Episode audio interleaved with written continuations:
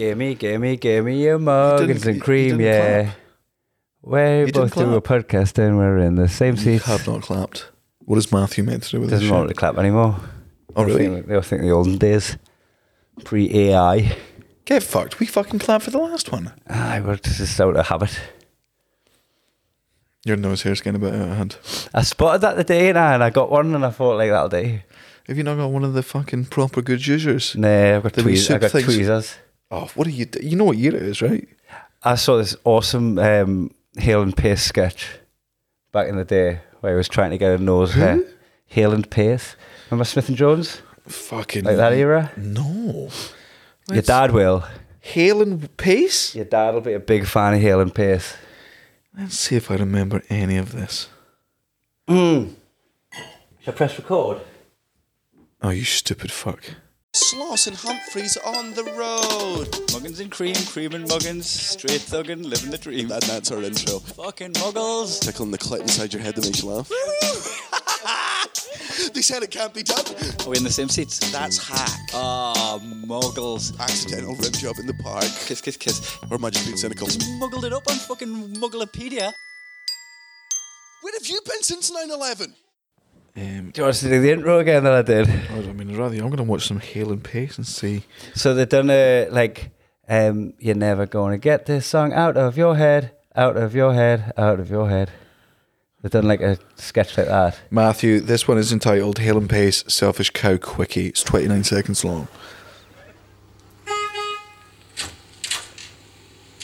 What do you want? I've come for Katie. What? I've not had her an hour yet. You've had her exactly an hour, and that's what we agreed. All right, take her then. Just bloody look after her. Do you hear me? Look after her, you selfish cow. Oh, it's fucking. Darling, Oh, no, it's not. we're gonna have to think about getting Katie a new piano teacher. Okay. Lots of stuff like that. Okay. And um, there was this there was this particular sketch where he's trying to get his nose hair out and he's pulling at it and he's in the mirror and it's cutting between him and the mirror and then he pulls it out and it just does like a his eye view shot of the sink and its whole brain and spinal column comes out at the end of the hair. I did one of them the day. Jimeoin's got a great joke, uh, which is uh, Does anyone know that the longest hair uh, in the human body is the nose hair? It's the longest hair in any human body. If you want proof of that, when you pull it, right, it's all the way to your Yeah, asshole. just cringe. yeah, I like that. I like that because you kind of see where it's going and you hope he's going to say what you're thinking and then he does. I love uh, one of my other favourite Jimeoin jokes is the God. I wish, I wish I had a, I wish I had a full head of hair and a seven-inch cock instead of this monster right here.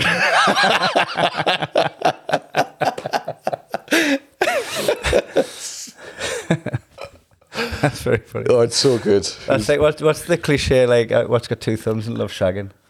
like Yeah. that thing. It's Yeah, like yeah, it's yeah. it's of that brand, isn't it? Yeah, yeah. No, man, I love the old fucking silly jokes. I mean, I'm sure I've told this on the podcast before, but I remember back when uh, the great Ronnie Corbett was still alive. He's dead. Aye, and not a nonce after he died. Oh wow! How rare is that for Yeah. people from that generation? Same height as them and all. Aye. it would have been easy. Could have blended in. He wants to challenge big people. Hey, Ronnie Corbett, for our international viewers, might not know, he was one of the most famous uh, co- comedy duos in history. Two Ronnies. He was also then just a brilliant comedic actor for the rest of his Who career. Who was the other Ronnie? Uh, Ronnie Corbett and Ronnie.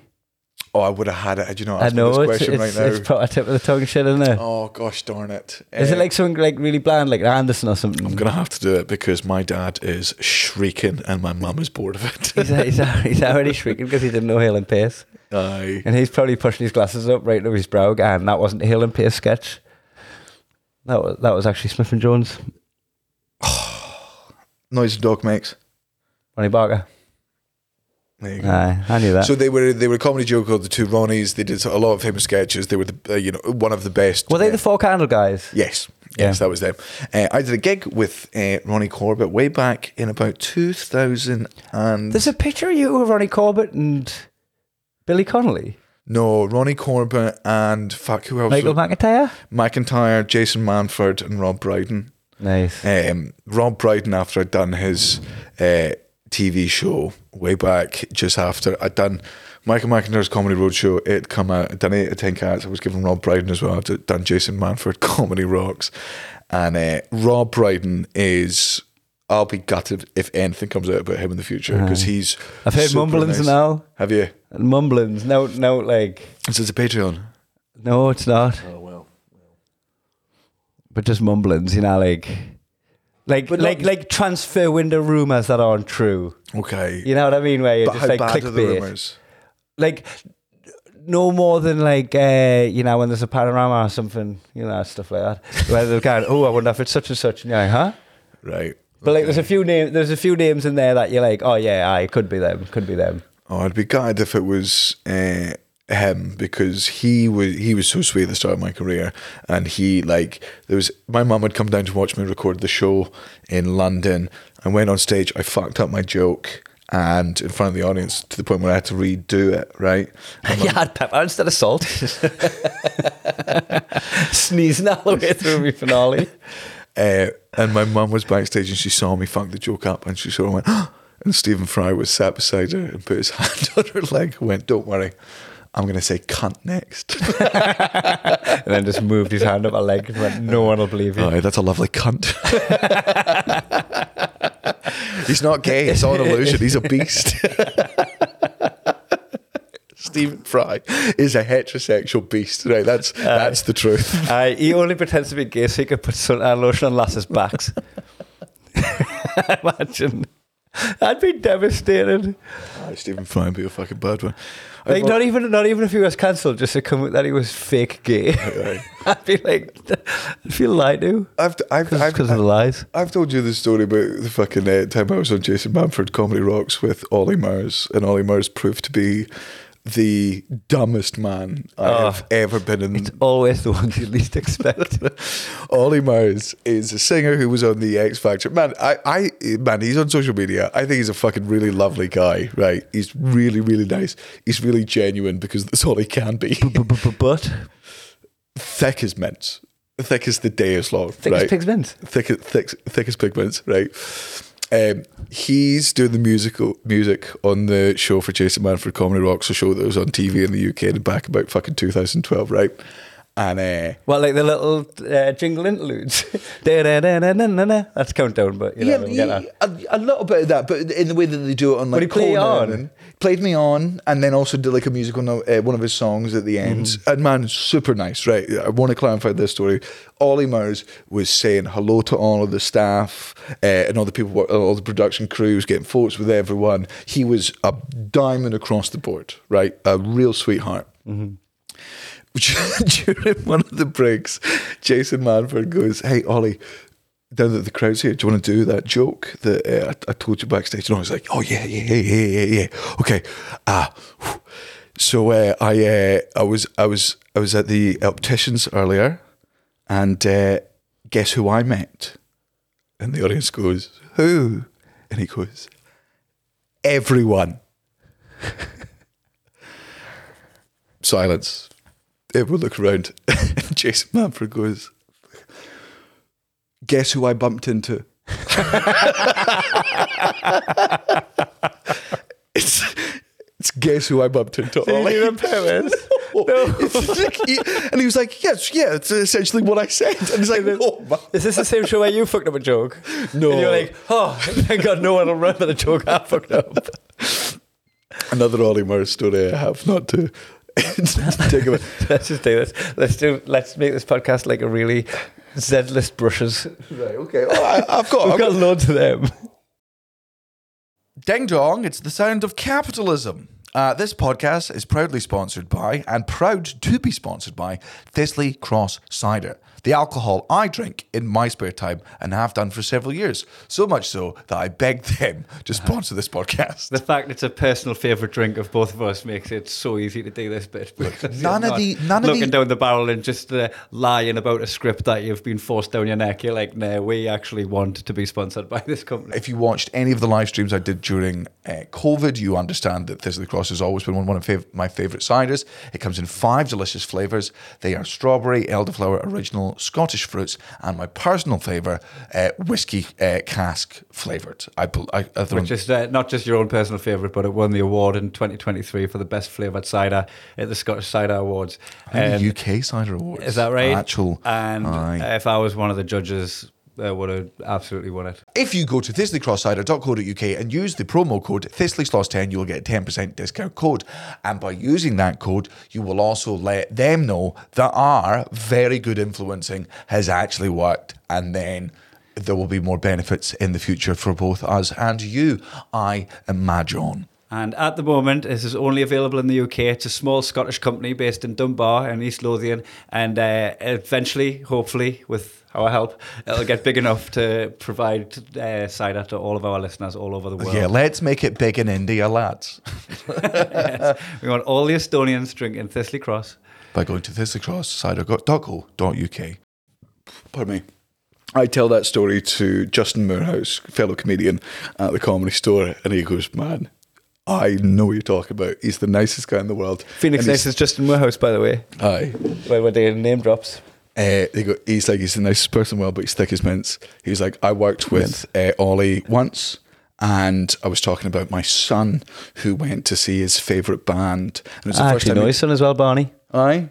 Right. So Barney had gone to his first ever music gig to see his favourite band, and all the way through the show, eh, and Barney's telling Justin after the show, My favourite music band, Ollie Murs. he's telling Justin after the show, he's like, "Oh, so they played all of their good songs. They put a couple of new ones from the new album, but like it got to the end of the show, and they hadn't played Sex on the- Fire yet. they hadn't played their best song. And then they all left the stage, and it was like, no, everyone in the audience decided not to leave. They decided to like stay, and we all started clapping. Baby's first encore. right? First encore. he just thought it was like organic. yeah. So Barney's telling him, Jason this story, right? And Jason, uh, sorry, Jason, Justin, the story. Justin is relaying the story to Ollie Murs, being like, and the kid doesn't know what an ong, like, he, he- he doesn't know this is how music things work. He's my son. and Ollie Murs go, man, I hate when bands do that. That's why I always have my set list written down on stage.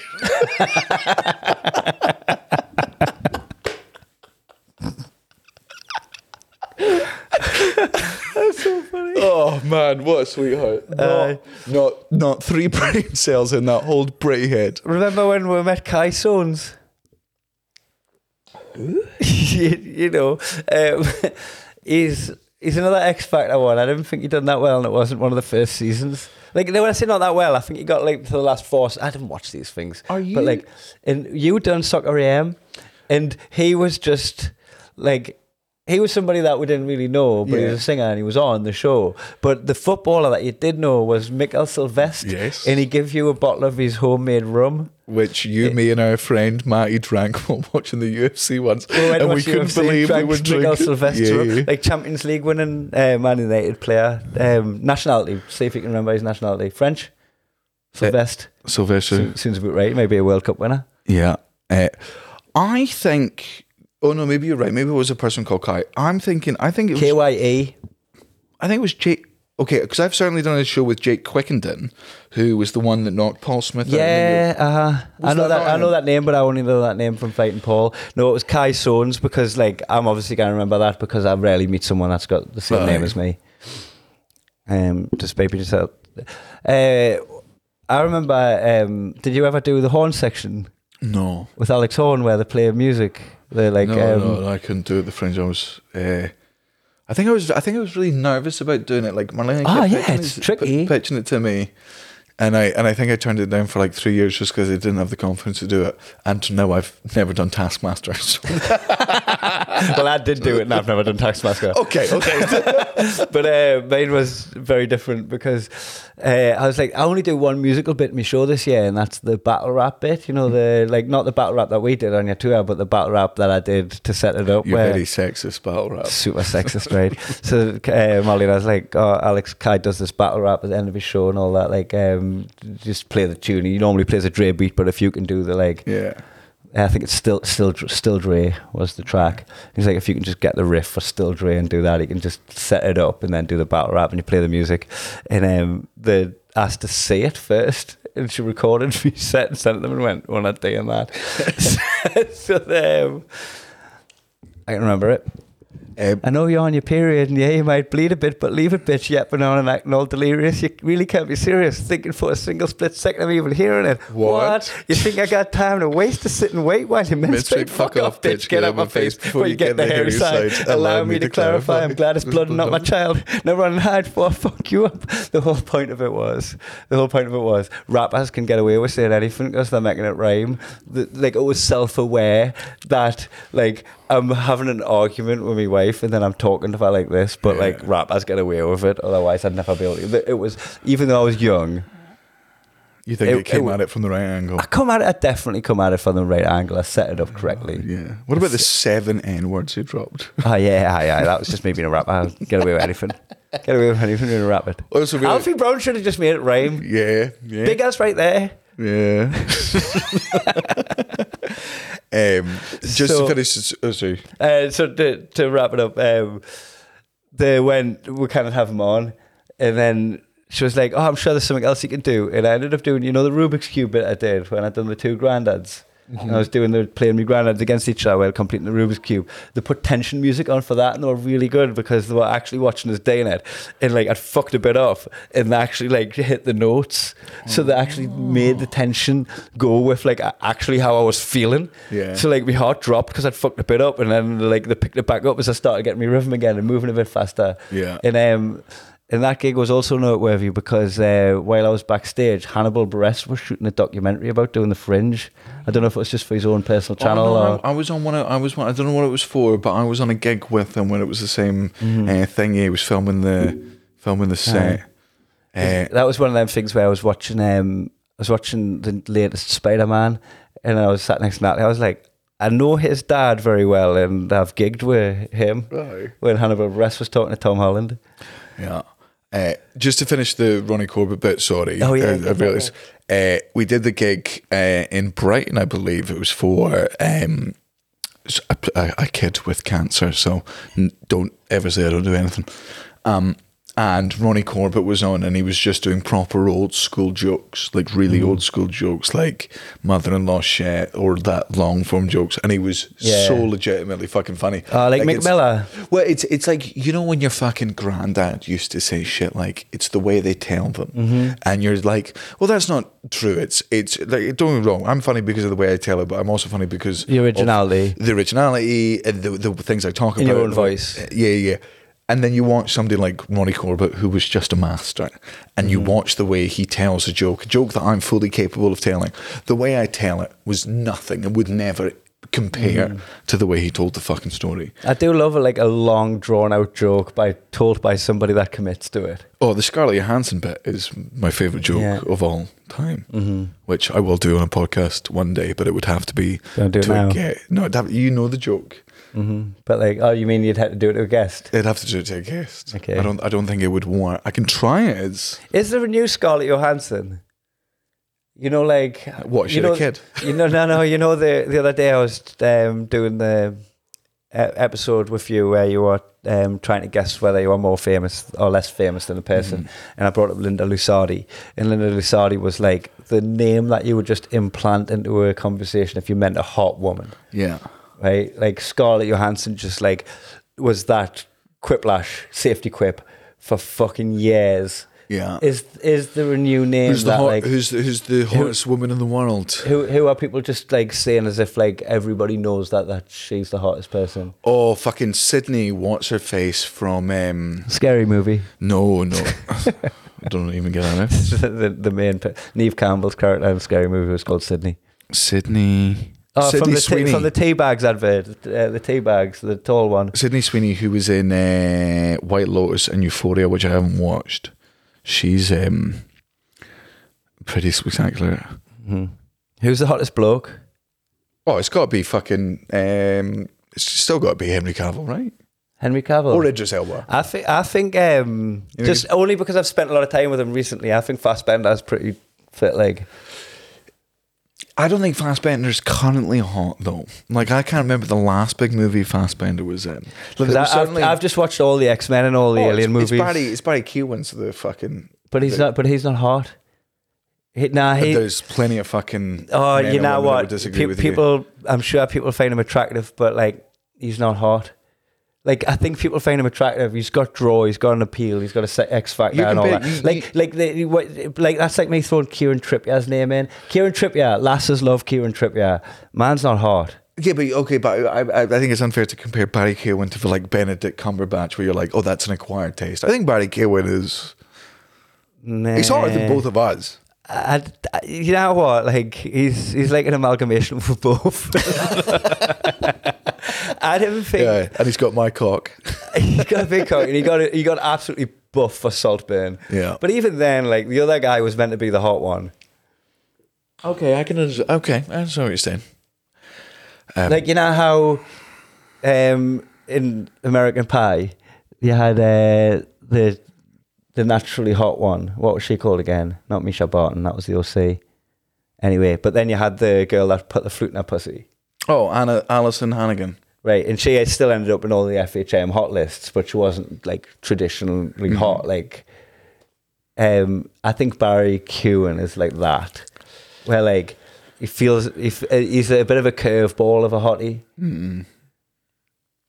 Okay, Alex. Okay, so wait, wait. Like I, I think, um, oh, Olivia Munn, she's like traditionally like ten out of ten smoking. I think John Mulaney's wife. is that actually. Yeah, but I was being derogatory. I was purposely undermining her entire career. Right. You know, everything that I said about him uh, being a fraud for cheating on his wife, Mm-hmm. take it all back. That's who his, that's who his son's with.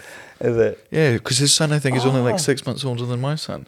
And uh, our tour manager's got the same. Our tour manager's the same tour manager for John Mulaney. Yeah. And he mentioned John Mulaney's wife a, couple of times when he was just like, you know, just telling tour stories. Like, Ah, you you can't call Olivia Munn, John Mulaney's wife. That's know, not like no, no, like he's. Can't my girlfriend come? Your girlfriend was there, um, but it, like I didn't realize because what, what have I just seen her in? She might have been in one of the Predator movies, She might have been. She, I know her from. and uh, she was in one of the news- X Men movies. She was also in the newsroom, which was Uh-huh. really good. And yeah, man, she's a unbelievably beautiful woman. Yeah. The fact that John Mulaney could yeah, get Olivia Munn, I'm like, don't get me wrong, I'm glad I settled for Cara. I don't think I'm going to reach Olivia Munn levels with me Uh, comedy. yeah, I'm not. I'm not saying you are. I'm I, don't, I don't think this is something I'm going to worry about personally. no, I don't think. I don't think I have to. I think I could go through several levels of comedy and Natalie would still be peak. oh yeah, yeah. like I, I could go through levels. All right. I think you. I think you. The best you would do is if if you like made it in Hollywood, not in the sense you're like an A-list or anything, but let's say you're getting like a couple of roles, funny characters off to the Oh. side, but Curveball guy. Yeah. Barry Keoghan. you no, no, you're not curveball. dancing around with me little dick. and a salt pen with belly. I just I, I I don't I don't think it, I don't think you would be fancied by the public woman, but I think you would do well in Hollywood because it would just be like really powerful Hollywood women who are either like execs, execs, casting agents, producers, uh, PRs, or like fucking really famous act- actresses. I think they would fuck you for a bit of rough. Like I think they would. You they know, would- you know would- what? they- I've, you- I've always got that bit of rough side of us because you know I'm still not gonna like. I mean, even though I have a million times on the podcast, I'm not gonna drop the ball socially. Yeah. Man, I think in I think if you were in fucking Hollywood, the most common sight in the world would you would just be you walking out of the trailer of a very high up exec, just putting your shirt back on. what happened in there? No, no, I'm, No, I'm no, I got, legally I got the role. she made me sign three NDAs. I don't even think they're a real rap group.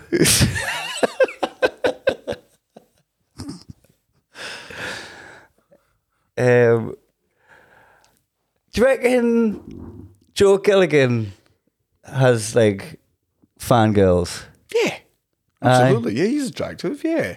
Is he attractive? I think he's conventionally attractive. Because we he- don't we he- don't know what hot men are. And I know, like the, the things I've seen him in are um, obviously Brassic, but also Preacher, Mm-hmm. and he's always been like a bit of rough, scummy. Yeah. Like comes across unhygienic. Yeah, yeah, but he's yeah, still hot, isn't he? Like he's still got an attraction. looks like his sex smells. Mm-hmm. Yeah, yeah, yeah. His sex smells, but that's because it Aye, lasts it's twenty dis- minutes. and it's disappointing, but like he's got to be good crack Aye. lying next to you. Aye. yeah, yeah, yeah. He goes so hard that his fake tattoos run off on your thighs. It's so funny because he's uh, he's got like a tattoo on his head in Brassic and it's always at a different spot of his hairline. I've watched it, I binged the last season and his fucking tattoo looks like a fucking high tide line for his hair. Well, I'm, I'm glad they I'm glad they kept it in position and then be like, we're gonna cover it up. We're just gonna put it further and further back. That- it'd that- be like it'd be like fucking Harry Potter at the age of forty five having a scar just there. Like, were you dropped on your head as a kid? Was that, Voldemort, that- or did your dad hit you on the head with a fucking frying pan? That would actually be quite a funny thing to do, you know, when you do the door when you're like age three, Yeah. age five, whatever, and you put the little line in the paint. Just have that in your hairline. Age 37. the guy's back 42. Do it with your balls. How far they hang down. Hey, little hey chart on your bollocks. yeah, age next to it. but it keeps the age keeps changing because you, you never you, there's no consistency when you do it. That one was when I got out of the shower. that one was after a jog. What is? Oh, I didn't tell you this. I pissed all over my fucking uh, boxers after the cryogenic freezing. what? And I've, I've actually done a podcast with you since. I think we've done two since, and I haven't told you about it. I don't, can I take a guess? Right. Uh, it's not the first time I've done it. This is why it's, it's totally a guess when I've done it twice. You were in the cryogenic freezer, right? Yeah. It's so cold, it freezes your piss. you walk outside. Got a nice cube with me foreskin. Put it in my boxer. I'll keep that for later. It's frozen. It's got stuck on Twitter for a bit. it's frozen in your bladder. You go outside. We get to the hotel. Central heating kicks in, and and all the like piss that's in your dick that's frozen in your Frozen dick, dick piss. just melts and comes out. I wish it was as simple as that. It's Aye. actually quite complicated. P- please. Sat down for a shade. Okay. You can't have a shade without a piss, No, always turns up. right? Normally, your cock's just like hanging there a bit, pointing at the water. Hmm. Not today. I've just been cryogenically frozen. It's pointing up like a little fucking cock shotgun. Al skin. Al skin. It's a big roll of skin just ready to fucking mortify a piss out of the top of the toilet seat.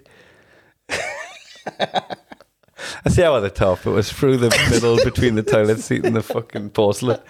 I wonder how Natalie feels just every week to listen to you describe how small your penis is to the world.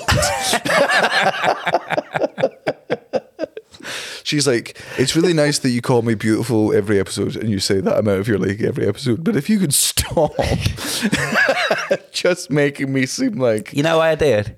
I did so it's always like a slightly pleasant surprise to her when she gets it out. Think, oh, I was expecting to be smaller. Been married for 10 years, but playing main games here. give me that thigh chart. Gas, gaslighting us. Gaslighting us to make you. I'm like, I would start with warm when I'm near you. You want me heart and me cock? Hmm. you sand demon. You want me toast is what I'm saying. Please continue. So your your cock's pointing up between the Oh, like, I was like, I can't hear what or what I hear. You know, when someone's But God, my toes are warm. You know, when something, something prick up, your tail starts wagging. Something up here. Normally when I piss, I can hear the water like splooshy, splooshy. Aye, because even if it's not pissing downwards, you're creating a waterfall. There's the sound of Oh, running there's water. a flow of flowing water note. Like, that sounds like water on cotton, that. yeah, I know where there's cotton. Oh, no, wet cotton. exactly what happened. I fucking forgot to tell you about it. Kept it secret. Took it to the grave. Just fully pissed your f- pissed on your pants. Pissed on my pants. And pissed my pants. What have you done with the pants? Oh, that's, that's me bag next to me clean stuff. right there next to me clean stuff. right next to me white t-shirt there, you know, the one with the yellow splodges. you know, my leopard print white shirt.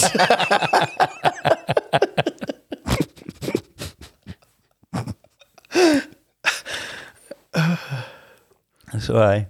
What names he got to drop? Oh well, I mean, I, I got like fucking big uh, names to drop um, because I know famous people. I've got obviously I've got unlimited stories about fucking Reese Nicholson, but none of this like me and Reese when we started comedy. You've got a story with Henrik Larsson.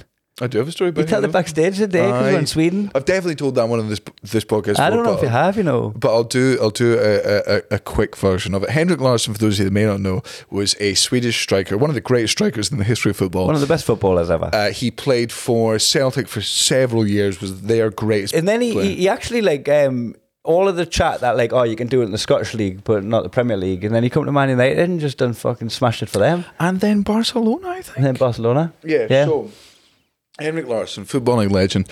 Uh, when I'm 19 years old, I get booked for a corporate gig uh, for Celtic Football Club, which Kevin Bridges put my name in for because he's a massive Celtic fan. He'd done the corporate before. He reassured me that it was like a Mm. Really good. we think it might have been Chris Sutton's It was. It was definitely Chris Sutton. yeah So it was like the whole thing was there was music, there was dancing, there was whatever, and and then comedy as the warm up, and then it was like an hour Q and A with Chris Sutton to answer questions and tell fucking stories from his time at Celtic. And Chris Sutton gets there and he decides that uh, he doesn't want to stay till the end because that'll be boring. So the only act that he'll bump, he'll let the dancers do their thing, he'll let the singers do their thing, but he's going to put the warm up comedian on after him, the 19 year old warm up comedian. after Premier League winning Chris Sutton Uh-huh. So he goes up, smashes it, room full of fucking people, makes them all laugh, and then at the end they thank him, standing ovation for him, great. And the host goes, and now for some comedy. And 75% of the room stands up and just goes and gets drinks, starts talking to each other. 19 year old me goes on stage, no idea what to fucking do. So I just go into my material. I don't know how to get this fucking room back on site. I don't think I could. Like, I, I'm not Scottish enough for this fucking Glasgow Celtic. and it would have to be football material and enough people would have to laugh at the first couple of jokes for the Yeah. rest of the people to tune in Yeah, I like, I got the attention for a bit. Man, fucking my uncle, massive Celtic fan, who I brought down specifically for the thing, also gets up and fucks off around the room. Nobody cares. One of the only people in the audience who pays attention for my entire set is Henrik Larsson, who is sat front row beside fucking Neil Lennon, right? And people keep coming up to Neil Lennon and asking for photos, and he's like, "Yeah, sure, come down." He takes a fucking step with them. And then people keep going to Henrik Larsson, hey, can I have a photo? And to every single person, he says, no, I'm sorry, I'm watching the comedy. Great. And he turns back What a guy. and he watches me do my uh, Aye. my stand up. tongue in his bottom lip going "Mm," all the way through Aye. he didn't miss a single beat did he Aye, aye, that was when I was doing my Josie jokes, so very offensive. I was doing X um, what the fucking. he said Rhys Nicholson Rhys, well, no, the problem with me and Rhys is Rhys has uh, changed and grown and matured and their journey since I've known them since they were 19 to now being a Netflix acting star to being uh, on uh, a judge on RuPaul's Drag Race. Like, I, they're one of my oldest friends in the fucking world. When we started, we were two absolute nobodies. He used to work in the theatre that we would both perform at the Enmore, where I filmed my special, and I'm almost certain Rhys filmed their special. Like w- the only reason I sold out any shows, or I didn't even sell them out. That's a fucking lie. The only reason I sold 17 tickets the first time I was at Sydney Comedy Store was because Tony Woods was playing the fucking big room, and when he was sold out, Rhys was on box office, and people would be like, "Can I get tickets to see Tony Woods or David O'Doherty or Sarah Millican?" And you go- Rhys go would see Daniel? No, Daniel's sold, go sold, sold out. You got to go see that. But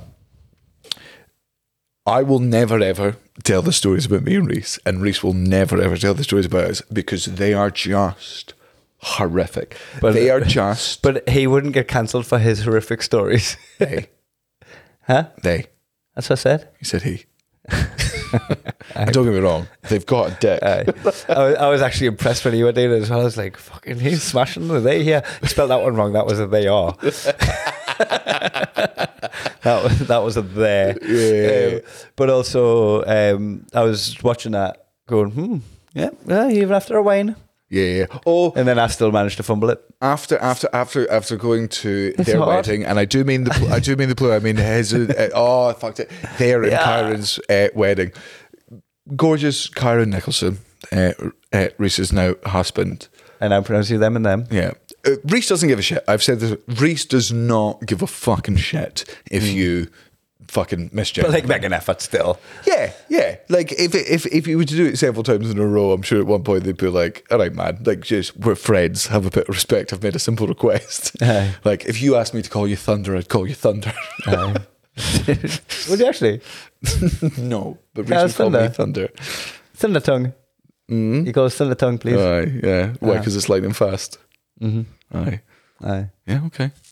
And leaves us shocked. Um, there are stories about the first time me and Rhys met when we were just two young comedians doing too many drugs, and just our only way of standing up to each other was saying the most horrific stuff. Mm-hmm. The, the worst things I've ever said in my life, mm-hmm. the worst things I have ever said in my life in the name of comedy were said under a table at a Chinese restaurant at one in the morning in Sydney because me and Rhys were so drunk that we couldn't be at the table anymore with all the comedians like fucking Jason Cook and Glenn Wool and Stephen K. Amos and fucking all these people that we fucking respect. We were under the table and we're just saying horrendous. I remember going to that flat in London, not Mm. in London, in Sydney, and they had a collection of sticks bound together by a bit of twine in the corner. And you're like, oh, don't mind the faggots. and then for Christmas they put lights on it. a Christmas faggot. one of the here's one of the few things that I think Rhys might even let me say, and even then I think this is touch and go. Um, this, by the way, this is really offensive. I acknowledge that it's very offensive. We were doing it at the age of 18, 19. This is how we made ourselves laugh when we were high and drunk under a table at a point when we didn't feel like we were fitting in with like all of the professional comedians above us. I had recently found out about the tiger that has Down syndrome. And feel free to Google it. It's a real thing. There's a tiger in the uh-huh. world that has Down syndrome. And I was telling Rhys the story, and they were like, There's no way. I don't fucking believe you. And I showed them the picture. And when you Google the picture of this tiger with Down syndrome, it's a tiger with Down oh, syndrome. Oh, yeah, yeah, yeah. Uh-huh. It's the happiest mm-hmm. tiger you've ever seen in your goddamn life. It's, mm-hmm. it's man, it loves chicky nug nugs. Mm-hmm. It It's having an ice cream. yeah, yeah, yeah, yeah, with its big. I keep fucking shouting tongue. they're great. Keep shouting, I'm great. it's a tiger with Down syndrome. anyway, he's a phenomenal golfer, bit of a shagger. Um, and we got into this bit, which was just that the reason this has happened was because there was a zookeeper with learning difficulties who fucked the tiger. And it was just us under the table, just being like, I don't know what happened. I, I don't know what I would do with the tiger. I, the tiger looking good. You got to keep my gloves on. right? Uh, just a horrific bit that went on for way too long. We are shrieking with laughter under the table, right? And I think if you're Is that how it looks? I'm sucking his dick. Their dick. Their dick. There's a I'm bunch ahead of them. I'm ahead of my time. Sucking their dick. how many people are under there? Thought it was just you two. He said their dicks. God, how good is Grindr? I didn't hear, even hear them come in. So me and Rhys are under the table doing that fucking horrific bit, making each other just scream with laughter at how inappropriate. And I think if you were to ask Rhys now and you ask me, we both acknowledge that it was a really awful bit that doesn't have any place in the world, and it's my fault for bringing it into the world. And even We don't talk about it. 12 to 15 years later, he's still doing the voice on a podcast. And me and Rhys are still doing the voice in private to each other.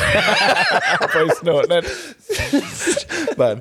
For the, you know, we we used to go from seeing each other every single year because uh, twice a year I would be at Melbourne Comedy Festival, Sydney Comedy Festival, whatever. I'd be in Australia, and then they would come to Edinburgh and we'd hang out. Then we see each other twice a year, and then our careers sort of blew up, and it was like I was in Australia uh, less, they were in the UK less. It was maybe once a year. I became really good friends uh, with her partner, Kyran. So we still see each other, but it's sort of in, we're not out drinking every night. It's like, we're like, okay, this is the day that we'll fucking hang out together. This is what we'll do. Um, then COVID happens. And because COVID sort of happened towards the, like, I think the last time we've been in Australia was about the September or the October. I was meant- 2019. yeah, I was meant to see them in the, the, the March, April. Obviously, COVID happened. All the comedy festivals were cancelled. My 30th birthday comes round. And I don't know if you remember my 30th birthday. But Yeah, Cara- had a festival Cara- in the garden. Yeah, Cara was amazing. Cara made Yeah, a fucking silent disco. a, a, a music festival called Sloss Fest just at our fucking house for all of our friends. And uh, the day after the but my birthday, there's a knock at the door and Cara's like, I've not ordered anything else. And this cake arrives. And I'm like, you got me cake? She's like, yeah, your cake yesterday, dickhead. You got, we had a three day festival. I open it up. And it's a tiger with Down syndrome on it.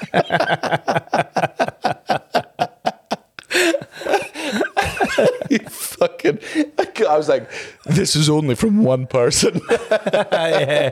Oh, it's classic when it's like it, you don't have to work it out. No. you just know exactly which mate did it. Because the the only problem I have with uh, Rich Massara, Rich Massara, one of our very good friends, who sends, he's a really thoughtful person, and he what he does is he's just such a very He's a gift giver. per- He's, he's, a gift giver. His love language is gifts. Yeah, so sometimes he'll be out It somewhere makes you feel good when you get a gift of him. Yeah, because he doesn't buy things specifically for you. But what he does is he'll be walking through a shop and he'll see something that he thinks you'll find funny or that reminds him of you, Mm-hmm. and he'll buy you that and he'll just randomly send you it with and with no no and with Oh, no yeah. nothing. Remember when we got some minstrel blackface? like literally, that would probably be worth some money. Like that is like old school relic of a different time. He'd gone minstrel in- blackface. he'd And gone we into- were- we, we lived together at the time, it was addressed to both of us. And we're like, somebody just sent us some 1800s minstrel blackface, Like like a little legitimate. artifact. like it had the, whatever oh, racist picture. stuff dug out what- of it. Oh, been. People had blacked up with this. It was secondhand blackface. It was. It was. It had fucking. Unless, unless he just getting high in his own supply before he sent it. he had. Uh, oh, that's why I thought it was from Stephen K. Amos. no, he had uh, sent this to us with no fucking note because he'd gone into like a, a secondhand shop and found this horrific relic of a worst time in entertainment. He's like, I know who will enjoy this. we never used it. I know that's what you're going to ask. Ah, yeah. Never. So if anyone wants it, still there. Oh, I know. I think I, I, I definitely don't still have it. There was a, I think it got thrown out with the Lostprophets signed a deck chair. oh yeah. Remember when we come back from a music festival with the Lost Prophet- Prophets deck chair? Ian Watkins had signed it. Yeah. Yeah. Yeah. and then we put it in the skip. Yeah. It was sat in the house for ages. We're like, we've got to get rid of this. that man. had to go. Yeah. What an actual fucking legit monster. Um, let me see if I can think of any other celebrity stories. Oh, I ever um, tell you about my time with Russell Brand? fantasized, made some stuff up. um, yeah, uh, Ronny Chieng, friend of ours, Mm-hmm. uh, like he's he's always like we follow each other on social media, and I'm obviously posting all the time about Natalie's dog park and um, the dog and bone. And uh, he just messaged one time, just going, "Is there any way I can donate to this?" He obviously lives in New York. He's from Singapore, Malaysia. Mm-hmm. Australia, Singapore. about half Singaporean, yeah. Right. And um, he's nowhere near the dog park, so he can't enjoy it. But he's like, is there any way I can donate something? Mm-hmm. No way, Like, no way you can enjoy it. Num, num, num. casual racism from Daniel Sloss. Nothing casual about it. Straight up formal. and also formal racism. Also the wrong Shirt racism. tie, the wrong tie, it's not racism. It's not the Singaporeans. it's not the Singapore. it's not dogs they eat. Singapore. The reason that was double racist was that was like when you fucking you know if you were to accuse the uh, like when racist English people call uh, Pakistani people Indian. Like Mm-hmm. yeah. it's not only racist because the thing you said was derogatory, but you actually made it worse You by getting the derogatory thing wrong. wrong. Yeah, yeah, yeah. That was that. So Ronny was like, "Is there any way I can like uh, donate, like to buy a dog a meal, for instance? Obviously, we're not a restaurant; you can't buy a dog a meal." And I was just like, "I mean, if you want to buy a dog a, a session, you can you can buy a session online and then send You it over. coke for dogs. Get on the sesh. I'm knocking up a couple of stripes." All right, fuck yeah. Um, so uh, he he went online and bought like the equivalent of like ten sessions online. Wow. So Natalie like went right. It's easier to give out two birthday parties than two sessions, and it's about the same money. So she done like an online um, like. Tag tag which friend you'd invite that dog your dog's birthday party and Ronny Chieng. He's in a Marvel movie, he's in Shang Chi. Like he's a friend of ours. We've done stand up He's on the Daily Show. He's Emmy Award winning He's, fucking he's won, won an Emmy recently for the Today Show with Trevor Noah. And um, oh, mate, did I ever tell you about? I'm sure I've told you about this. When we walked past each other at the Fringe, I didn't even know he was in town because I didn't think he had a show on, but he must have just been popping in or doing a short run or something. And I walked past him and there's Ronny Chieng, and I was like, "Oh, don't be racist. Could be any other Asian guy. Don't just say hello to a random. You know what you're like. Don't just say hello to a random Asian guy." And then as I walked past, he went, "Kai," and I was like, "Oh, thank God, I knew it was you. I just didn't want to be racist by saying it was you." And he was like, "Oh, I was the same because I thought you were chav. I thought you were any other chav." it took us a second to realize. But uh, anyway, so Ron, Oh. Ronny's got it's currently running. There's a competition on for a birthday. party. Ronny Chieng's going to buy someone a birthday party for their dog. Here's uh, here's what I told you the other day that I've definitely not told on the fucking podcast. If we want to talk about fucking celebrity meets, so uh, my the man who published my book, who who approached me to write my book, "Everyone You Hate Is Going to Die," available on Amazon now, um, and all good bookstores. He sends me a message and he's like, I, I, I, from the show that I did in New York in fucking October, I met up with Peter. He's one of my good friends. I love the man. Couldn't meet him after the show uh, because I was just going and being an idiot. I, I went down to the Soho Playhouse because I love the staff at the Soho Playhouse and I watched to see them. So I went down there um, and didn't end up meeting Peter and his friends. And he messaged me and he goes, Hey, my friend's over in Scotland. This is like two weeks ago. My friend's over in Scotland. He's uh, doing some work over there. I think you two should fucking hang out. And I'm like, Oh man.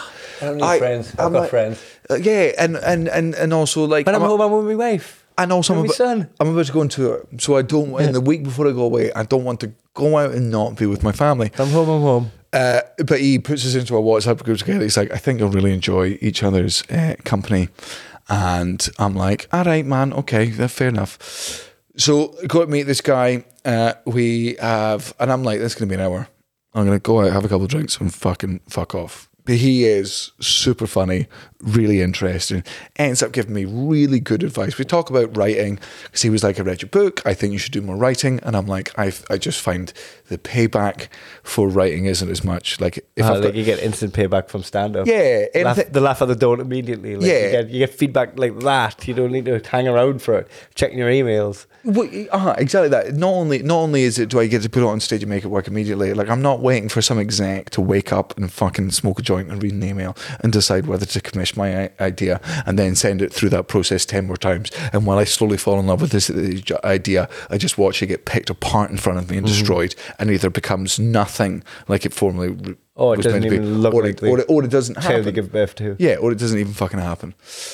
He's like, Do you want to uh, come out for dinner? I'm like, Fuck it, yeah, man. My, my, my son's in bed. I've messaged my wife. She's at home fucking watching TV. She's happy. She's She doesn't need me uh, tonight. She's happy for me to stay out because I'm getting really good life advice and really good writing advice.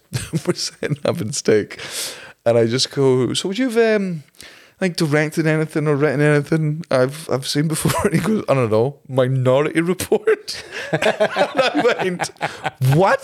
It's so much better He's that like, way. he's like, I remember, it was like the Queen's Gambit, Logan, and I'm like, oh my, what the fuck am I at fucking dinner with? yeah, that's so funny. Just start acting differently from that moment onwards. I, I, I thought, like, like putting salt and pepper on his food and all that, cutting it up for him, just I- over egging the pudding I end up messaging one of my, uh, phoning one of my mates from LA who's right in front of him. You'll never guess what happened to him. I phoned him up because again, all the advice he'd given me was like so inspiring that like while he was talking to me, I, I came up with an idea that I was like, you know what, hey, that is an idea for a show that I would like to do. And I've got a friend in LA who's like, if you ever come up with anything, fucking tell me first and I'll tell you where we go from there. I'd love to work with you. And he's been so good to me over the years. I consider him a friend. So I phone him up and I go, Elias, I've just met this writer. He's sound as fuck. He's really inspired me with this idea. And I tell him the idea. And he's like, great, man. I'm, I've, I've never seen you this like passionate about writing. This is really exciting. I think it's a good idea. We can talk about this more.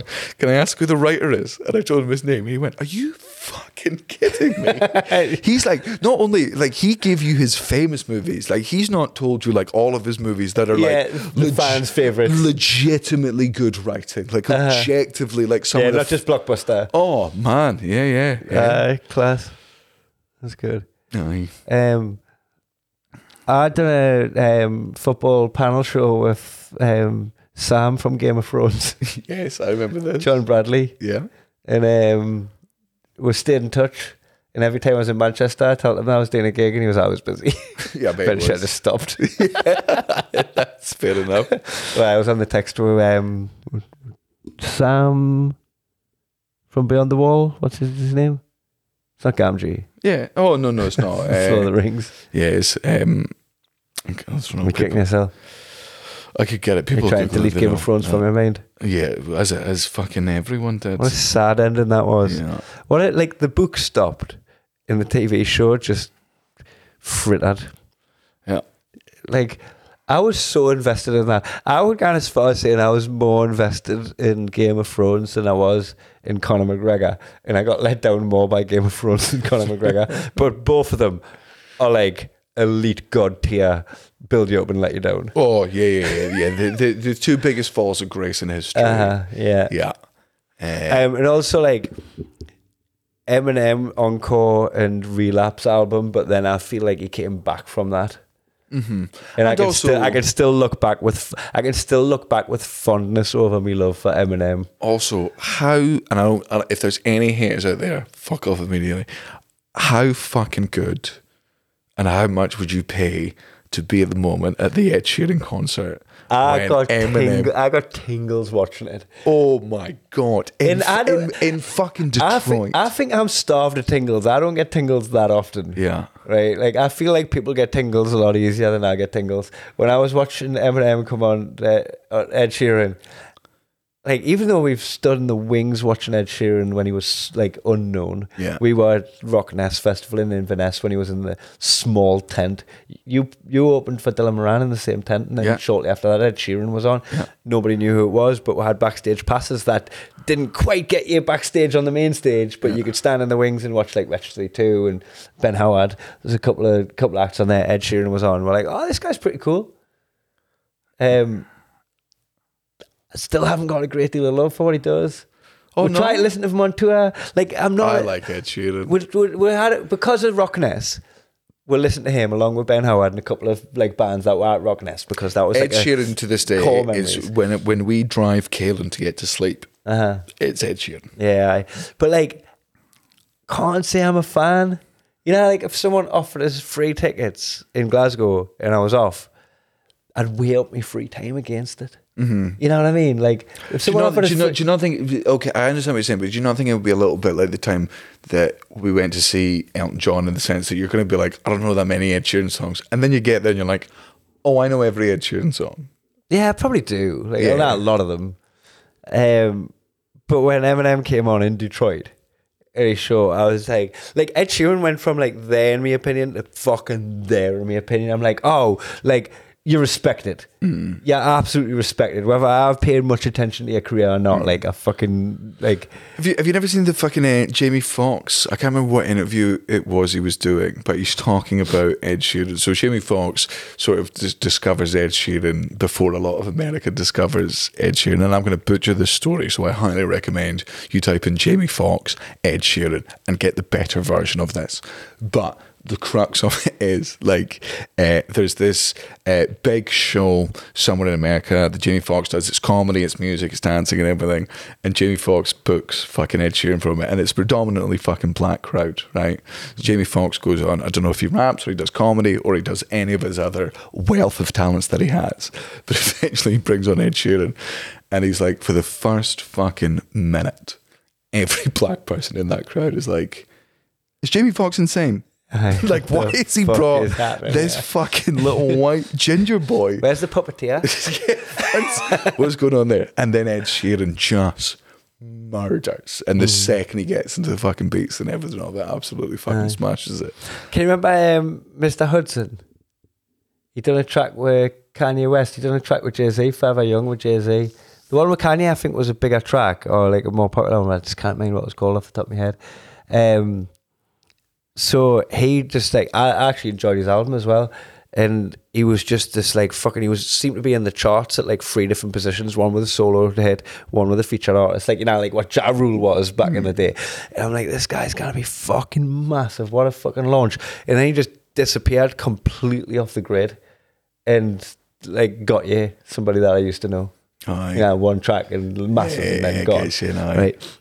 But this wasn't just one track. It was like one good album, a couple of featured artists. Like he's fucking big in the hip hop scene, like with Jay Z and that. And then um, I just randomly tweeted, "I wonder where Mr. Hudson is now. Does he just like work at the post office or something?" And Mr. Hudson liked the tweet. Daniel, I didn't tag him in. that motherfucker searched that.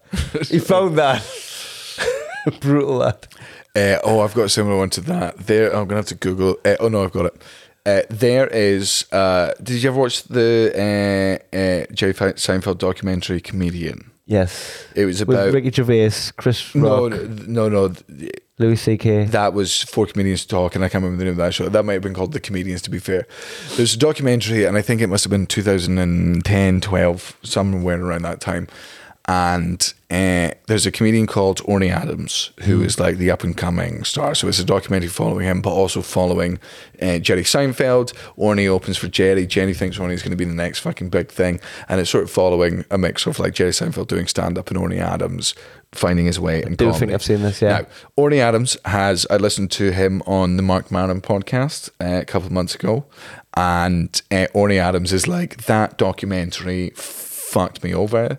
Like, don't get me wrong, I was a bit fucking psychotic and hungry, but they made me look really bad. And here's the thing, guy Orny Adams does come across as really, really bad in that documentary.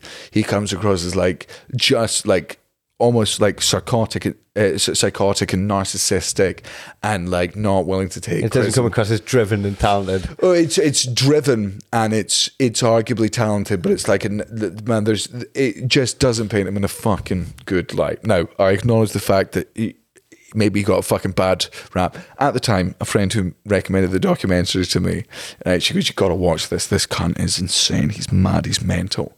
Right. This is in the early days of Twitter, so I watched the documentary. I don't have her number. I'm just going to go on Twitter and I'm going to tweet her, and I publicly tweet her just with her at, and I go, "Hey, I just fucking watched the documentary. Jesus Christ, Orny Adams is a fucking cunt." Seventeen seconds later, we both get like a reply to it from Orny Adams being like, "Yeah, I've heard he's an arsehole. and I'm like, "You Google your name that often?" Like that? There, like your alerts. Yeah. He's got it on alerts. Yeah.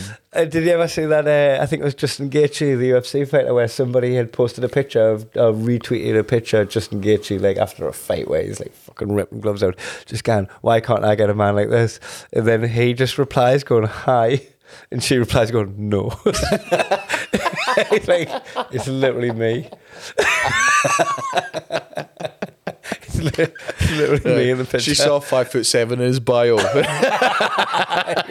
and she was like, "Aye, your camera made you look fucking taller, buddy. Way fucking taller." Um, all right. Well, this is obviously called the name droppers because that's all we've done this name fucking podcast. And I feel like we've got more to give. We've got more names to drop. That's for another podcast. But I feel good because I feel like I, I know for long term listeners, we've definitely repeated some of the stories. I appreciate you sitting through hearing those again. I hope we told them in like newer, creative Most people ways. don't recognize any of the names that we've dropped. Yeah, yeah, yeah. yeah. I mean, niche, niche name droppers. aye. I mean, look, I could tell you my Kal Penn tattoo story again. I could tell you my David Schwimmer story again, but David, David Schwimmer's the goat of the. As far as it goes, yeah. me and David Oh, here's one that's really embarrassing. Like- I'll end, with, I'll end with this, and this is I I've not told you this before, right? And I'm super fucking embarrassed by this. I can't right? wait for this. So uh, the X tour happens. Uh-huh. I'm in a really bad place for a lot of it. I'm enjoying the success of it, but a lot of it's just been away on the road so much and being away fucking too much. And um, during this time, David Schwimmer messages me on Instagram and he's like, I thought I'll, I'll, not, I'll not blow smoke on my own arse, but he was super complimentary. Like, it was that, man, I was glowing for seven days after the stuff he said. And then, like, I met him in LA and we hung out and he was so fucking nice. And then later on in the year, in later on, oh, close, uh, later later on in the year, I meet up with him in New York. Cara comes out, Troy comes out with us. He has dinner with us. Get your wife's name as the introducer. I'm just like, don't say this is Ross. Don't say this is Ross. Rachel. So he's the nicest guy in the world, right? He's just talking to us about our interests and everything. He's super fucking sweet. I get home, the tour fucking ends. It's Christmas time. it's Christmas time. I, I, I I'm home. I'm getting drunk. Not even Christmas Day. it's Christmas time. I think it was before New Year, or it might have been on New Year. I end up getting so drunk that at two in the morning, I I, I said David Schwimmer a message being like, "Hey man, Happy New Year. Hope you had a good uh, Christmas. Uh, I'm really grateful that I know you." Smell his hair. Smell his hair while you're on.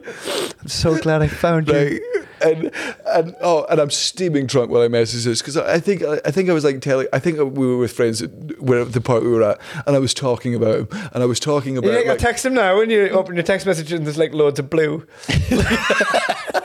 loads of blue messages. None grey. It was it was it came from like me telling a similar story just about how supportive been and like how he was the nicest person in the world. And because I'm fucking steaming drunk and because I've just come off the back of this fucking tour I'm really emotional. And I'm like you know what? You know if I was him I'd really appreciate being like told. So I sent him the fucking message I go to sleep like five minutes later. That's how drunk I am. You I wake up with a start after six. Fuck! Start multi-texting him like fucking he man like Vince Vaughn, the answer phone messages and uh, swingers. Like, oh, I'm just there for like most of the day going, well, I've fucked that. I've I've absolutely spaffed that up the arse. That's fucking dead in the water. This is completely done. About five in the afternoon, uh, I guess it was when he woke up from his New Year. He sent me Yeah, a really nice country. message, just being like, "Hey man, again, dude. lovely to hear from you. It's, it's been really great to get to know you. I'm really grateful to have you in my life as well. I hope to see you in the new year. And I'm like, God, Blocked. yeah, Blocked fucking loser. you fucking needy bastard. as far as no man, that's so nice. As far as I'm concerned, the Jews can do anything. Oh man. Yeah, Well, yeah. you'll go. Right. Well, we'll see you. What stories soon. you got? Aye. Message- What, message- what, what famous people do you? Oh no, that is good. What?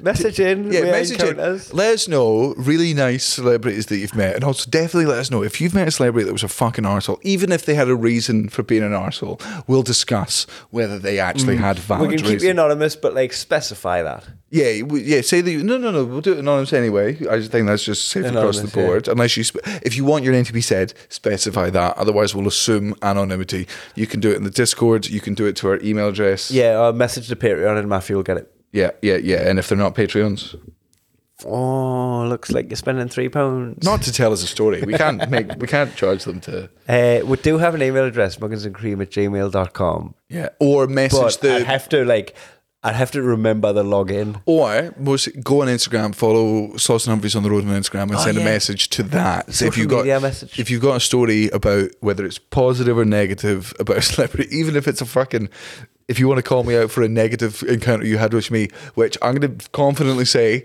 I don't think there's many of. I think I'm good to my fans.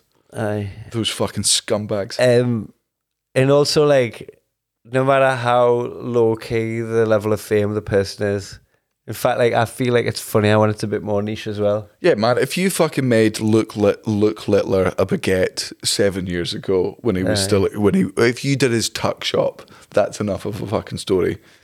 So I, I, def- I definitely want to hear celebrity stories from people and read them out. Right. Do that.